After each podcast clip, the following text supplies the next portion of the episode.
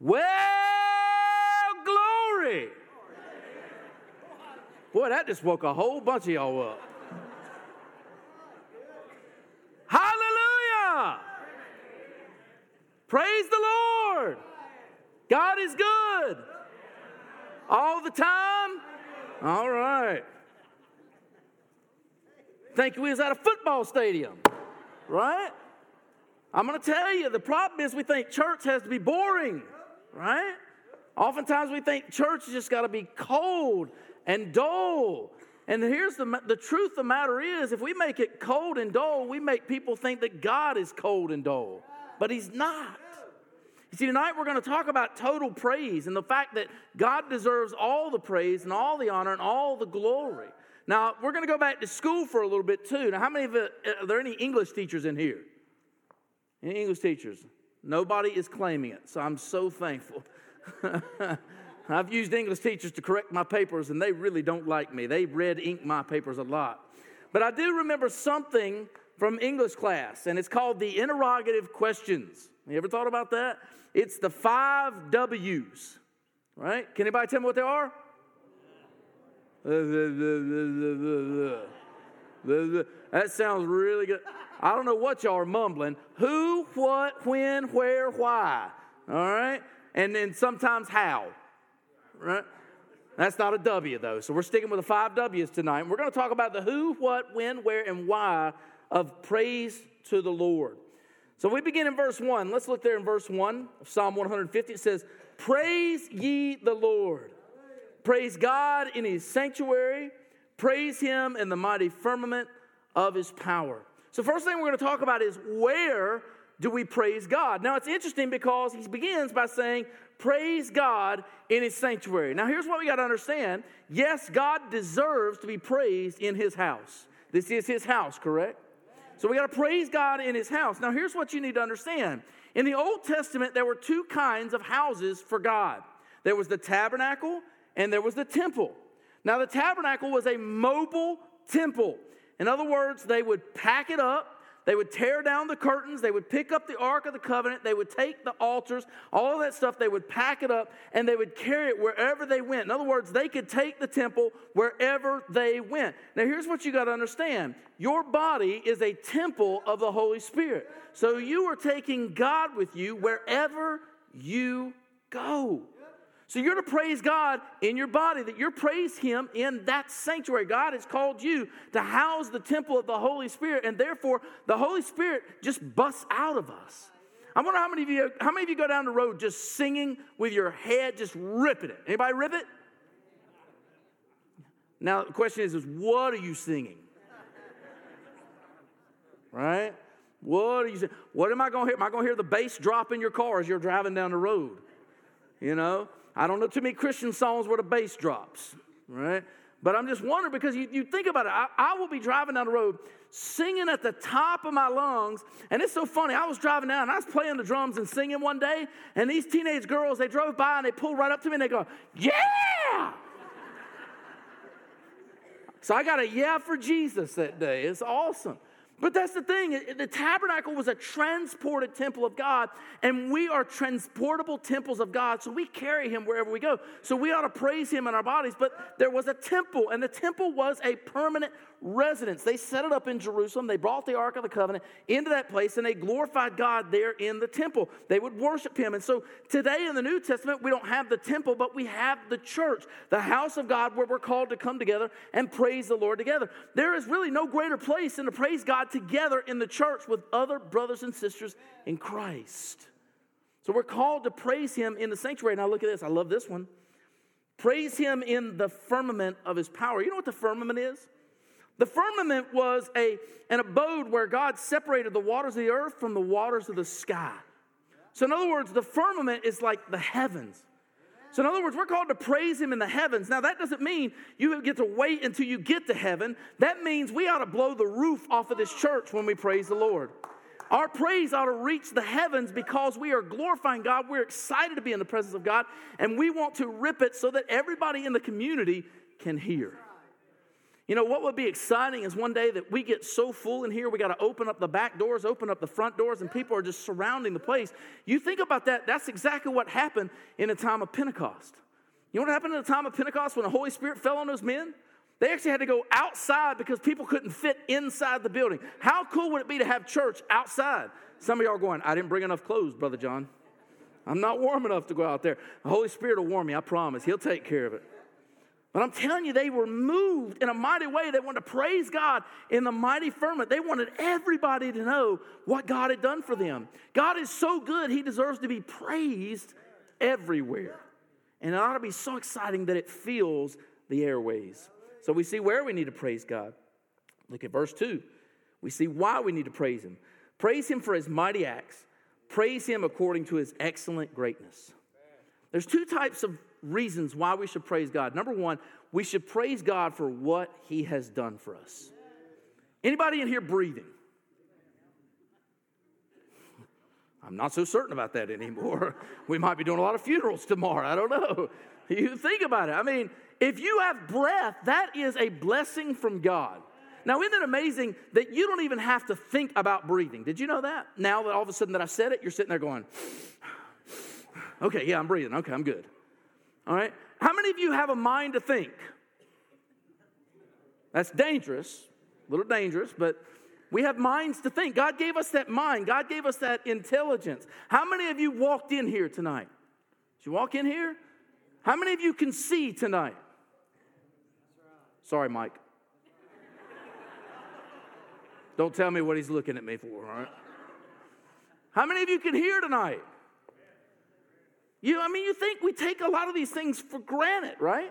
We really do. We don't realize how blessed we are. If we had the capabilities of coming to church tonight, we need to thank God for the country that we live in that has blessed us enough to have the freedom to worship Him. You see, there's a lot of things that we're blessed with. God has given all of those things. Do you know that every good gift, every perfect gift comes from above? So everything that we have, it comes from God. Yes, that includes your children's Xboxes. I know that just shocks you. Every good gift comes from above. You say, well, what do you mean? That means that everything that we are blessed with, because listen, let me tell you something. If you make more than $2 a day, you are richer than 90% of the people in this world. $2 a day. You say, Are you sure about that? Well, I can tell you, when I went to Tapachula, Mexico this summer, a young lady made $15 a week sifting through the dumps. $15 a week, and she thought that was good money. So, yeah, if you make more than $2 a day, you make more than 90% of the people in this world. That's something to be thankful for. How many of you drove here? Anybody walk here? Nobody walked here. So you got a vehicle. That's something to praise God for. How many of you are blessed with family? Aren't you glad they're sitting beside of you tonight? They may not like you, but they're sitting beside of you. That's a good thing. That's something to thank God for. I mean, God has given us so much. There's so much to thank God for the gifts, but here's the thing we got to be careful that we're only thanking God for the gifts and we're not thanking the giver. You see, that's the second part of it. He says, Praise him for his mighty acts and praise him according to his excellent greatness. How many of you have ever just thought about how awesome God is? I mean, let's just think about the names of God. Have you ever thought about that? Let's just think about some of the names of God. He's our Savior. Man, that's awesome when you think about it. The fact that God saved you, the fact that God sent His Son to die on a cross for your sins, the fact that God said you don't have to pay for it on your own because you'll never be able to pay for it, so I'll take care of it for you and bring peace to the kingdom. He's our Savior, He's our Creator. Man, how many of you ever thought about how amazing creation is?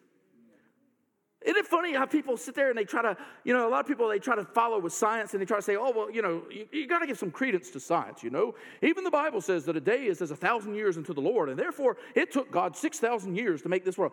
Can I just ask you a real quick question? How long does it take for God to say sun and there it is? It says he spoke it into existence. Sun, there it is. Moon, there it is. Stars, there it is. The only thing that he created without speaking it was man. And he bent down and he created him out of the clay of the ground and he breathed life into him. But man, just think about it. He's our creator, he's our sustainer. Did you eat today? Some of y'all like, please don't mention food, Brother John. We smelled it when we came in and we're hungry now. If you ate today, God sustained you. God gave you food to eat. Why do you think we say a blessing? Our blessing is our understanding that it is God who's given us that food to eat, not we ourselves. You see, God is awesome. When I think about God, there's so many names of God. My favorite is Yahweh. I am. I'm the self existing one. Nobody created me. I've always been, I always have been, and always will be. I am God. There's nobody like me. You can't find anything less than me. I am greater than all things, and there's nothing that can compare to me. I am. That's what he's saying there. When you think about it, he talks about it in the Gospel of John, and he says it again and again I am the door, I am the good shepherd, I'm the living water, I'm the bread of life, I'm the resurrection of life, I'm the way, the truth, and the life. He is God. And when you think about that, we ought to praise him for who he is. He's amazing.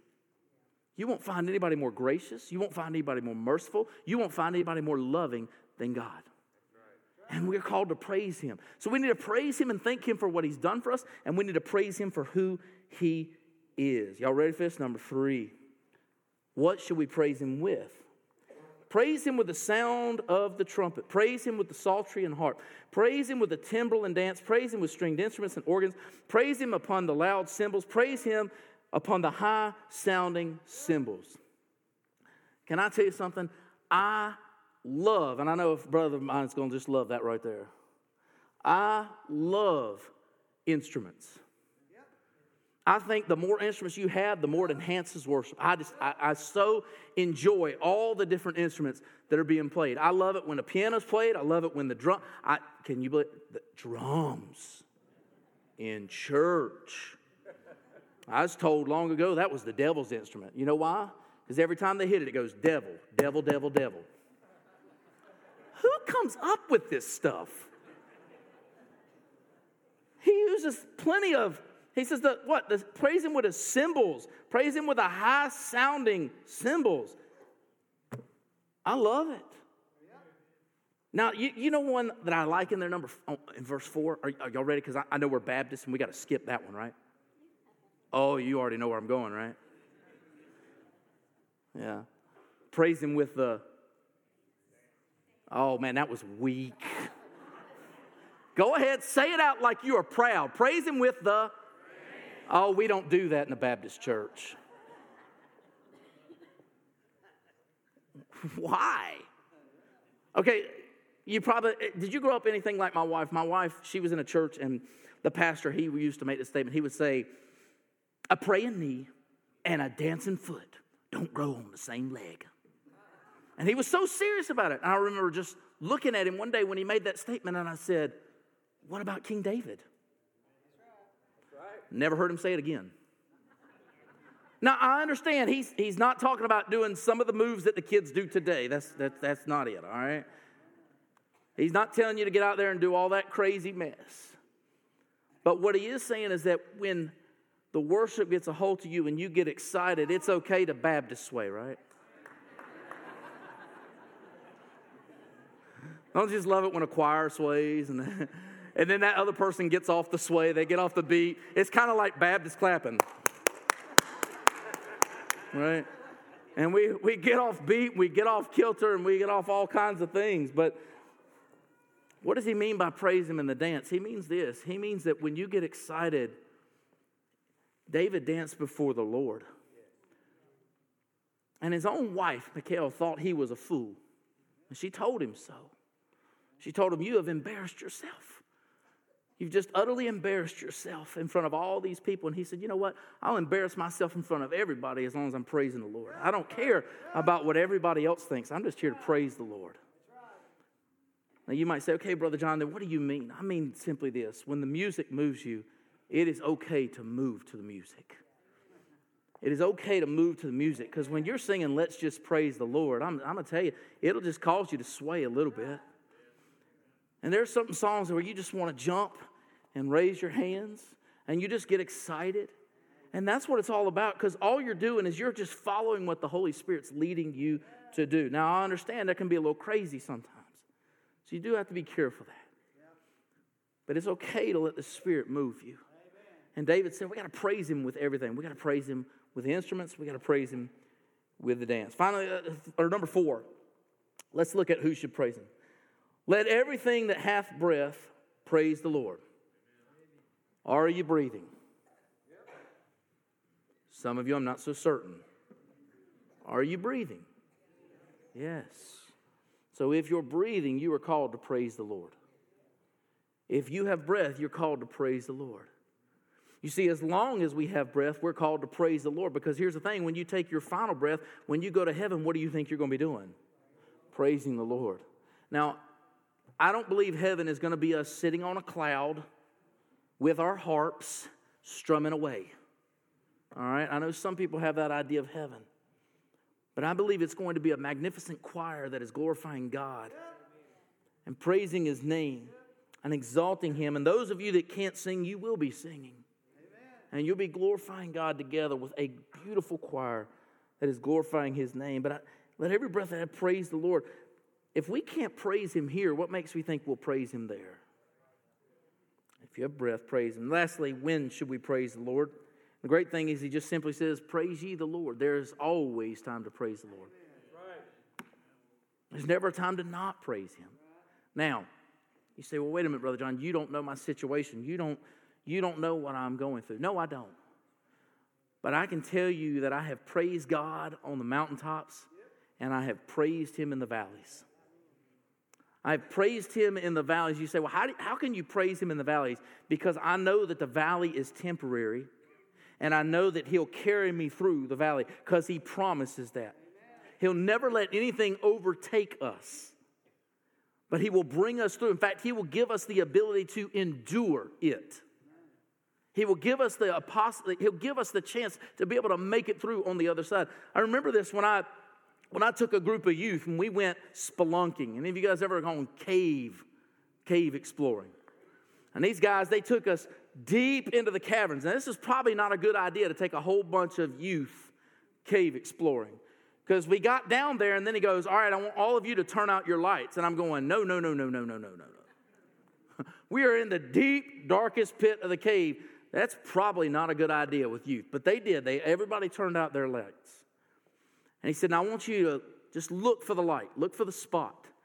And we started looking around the cave, and it was just pitch black. And all of a sudden, we saw this little pencil dot of light. And he said, Here's what we're going to do we're going to keep our lamps off. And he said, We're going to climb to that dot. And there's a reason behind it. So we climbed for about an hour. And we really, it was more crawling through this cave, trying to get to that light, trying to get to that little dot. And after about an hour, we finally started to see it as a, a little bit more than a dot. And we kept climbing. It took us about three hours. And after about three hours, we finally came to the edge of the cave where we could see the sun beaming into the cave. He says, Here's what I want you to know it's just like in life. When you're going through a dark trial, if you'll look to Jesus, the light, and if you keep your eyes on the light, you will eventually come through it. It may take a while and it may be hard and it may be difficult, but you will eventually come through and you will get out of that cave. That's why you can praise the Lord no matter what you're going through. Our God is so good.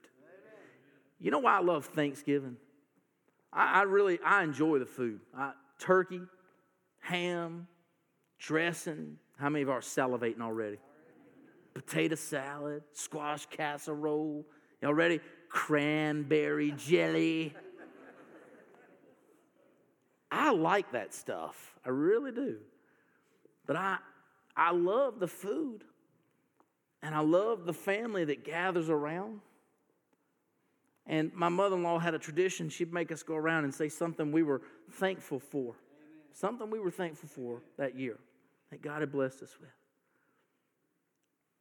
And the greatest blessing, I, I remember my mother in law used to always say, I just first and foremost want to thank God for my salvation. She had always put it into perspective. There's a lot of things to be thankful for, but our salvation was first and foremost. We just need to praise the Lord. There's nothing greater than for us to give him the total praise and exalt him in everything we do.